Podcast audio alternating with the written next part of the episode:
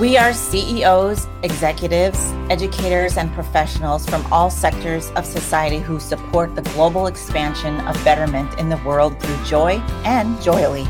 I'm your host, Sheryl Lynn, founder of the Chair of Joy Experience. Together, we have developed the World Council of Joy, and our council invites CEOs and innovators from impactful organizations to the JOYELY podcast. We showcase how generous, bold, and fully engaged they are in their work and what a culture of joy is to them. I am Tasha Smith, and I am actually a fourth generation chiropractor. And uh, I had a huge practice back in Texas and um, went through some um, burnout and had a baby later in life. And so actually chose I um, I went the route of my soul. And so I ended up selling my practice and spent the last two years um, spending time with my daughter. But now in transition, going back into the professional world. And I'm super excited because um, instead of entering back into the chiropractic world, what I've decided to do is um, really sit with mama doctors and successful entrepreneurs um, who have really focused in on and made it in the business world, but are really struggling to maintain personal life. And so I really want to hold that space and be there as they really encompass the family life, being a mom, being a dad, and also including the successful world of their business. I went to originally went to the University of Nebraska and um, in advertising on advertising was my first degree, and then transitioned became um, a business consultant for corporate America. Worked for a business um, a Action Fortune 200 company, loved it. Um, and ended up, you know, my heart was calling me to follow my family's heritage. And so, in the latter years of my 20s, I decided to go back to school and became a chiropractor. And then from there, entered um, into opening my own practice and had my own business for seven years and loved it. And, you know, the question in regards to when I went to school, what, I, what did I want to become and is it what I was doing? You bet, 100%. I, it's interesting though how life is truly a journey and how you know, it's okay to make changes along the way. My first career advertising, I love it. It's actually helped me through all of my careers in the marketing component. Then, as I transitioned into the chiropractic world, I got to be a part of so many amazing patients and heal so many. Um, my specialty was brainstem injury, so I dealt with a lot of severe, severe cases. I'm very blessed to have done that. And then, but understanding from a doctor's perspective how hard and intense that is, and I wasn't prepared for trying to hold the space of being a doctor, being a business owner, and then also becoming a mom. So, interesting enough, um, I had been in practice about one to two years, and I was very blessed. I ended up having a waiting list practice, and so we had about a six month waiting list. Um, it was something that, as entrepreneurs, um, we always dream of is to be in that position. Um, but what I wasn't prepared for in that moment in time is what I had to give to my practice and also had to give to my patients. And um, in the process of all that, I ended up, I became a mama.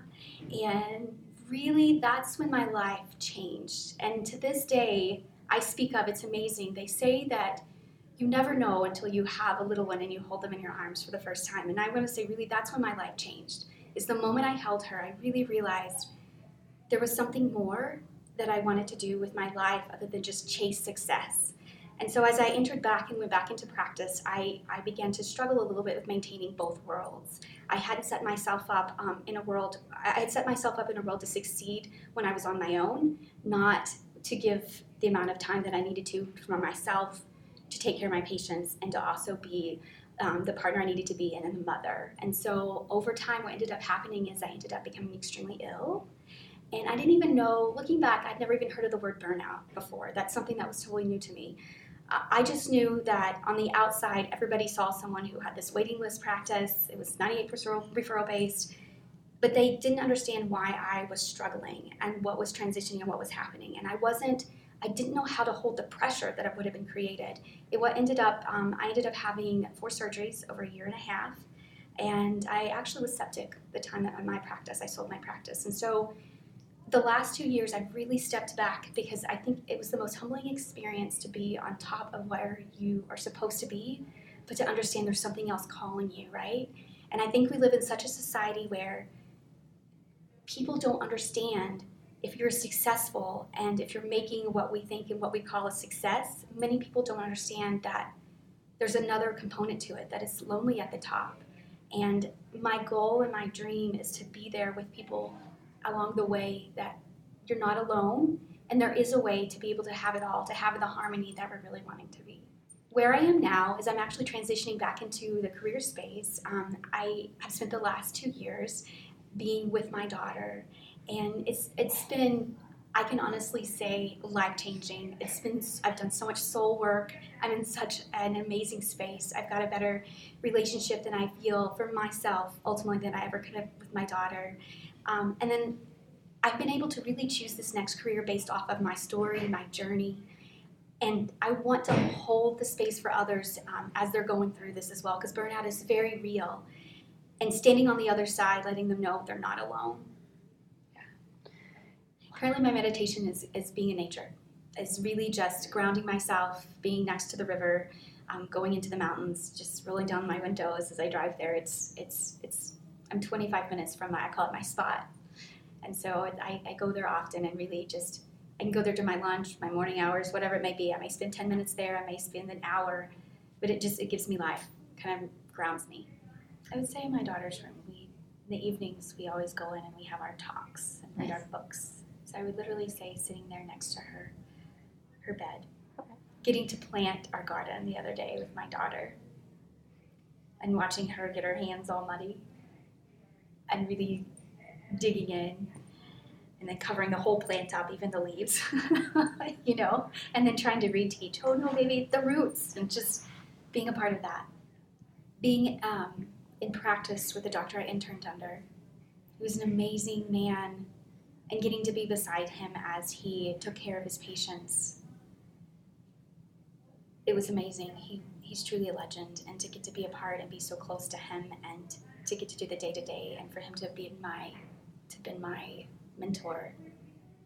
It brings back amazing memories. And he's Dr. Robert Brooks. And just being in his space and in his practice and watching how he took care of his patients. He was such a kind soul, and he taught me so much more about life and loving and letting people be who they are.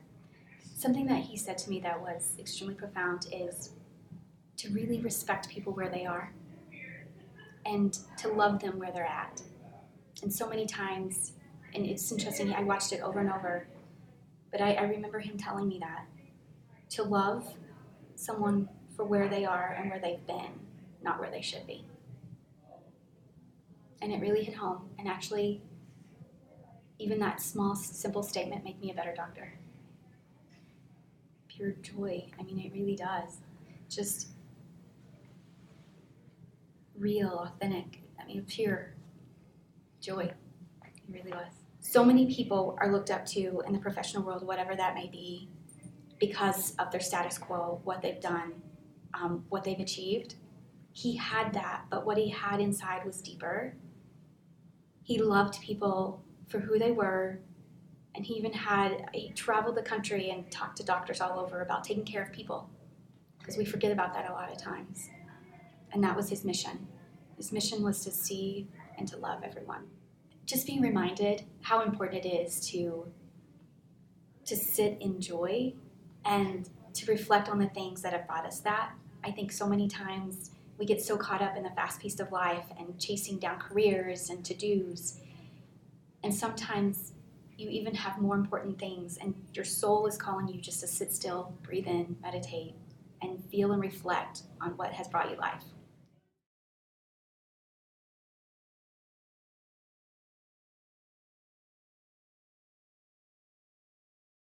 This podcast is a part of the C Suite Radio Network.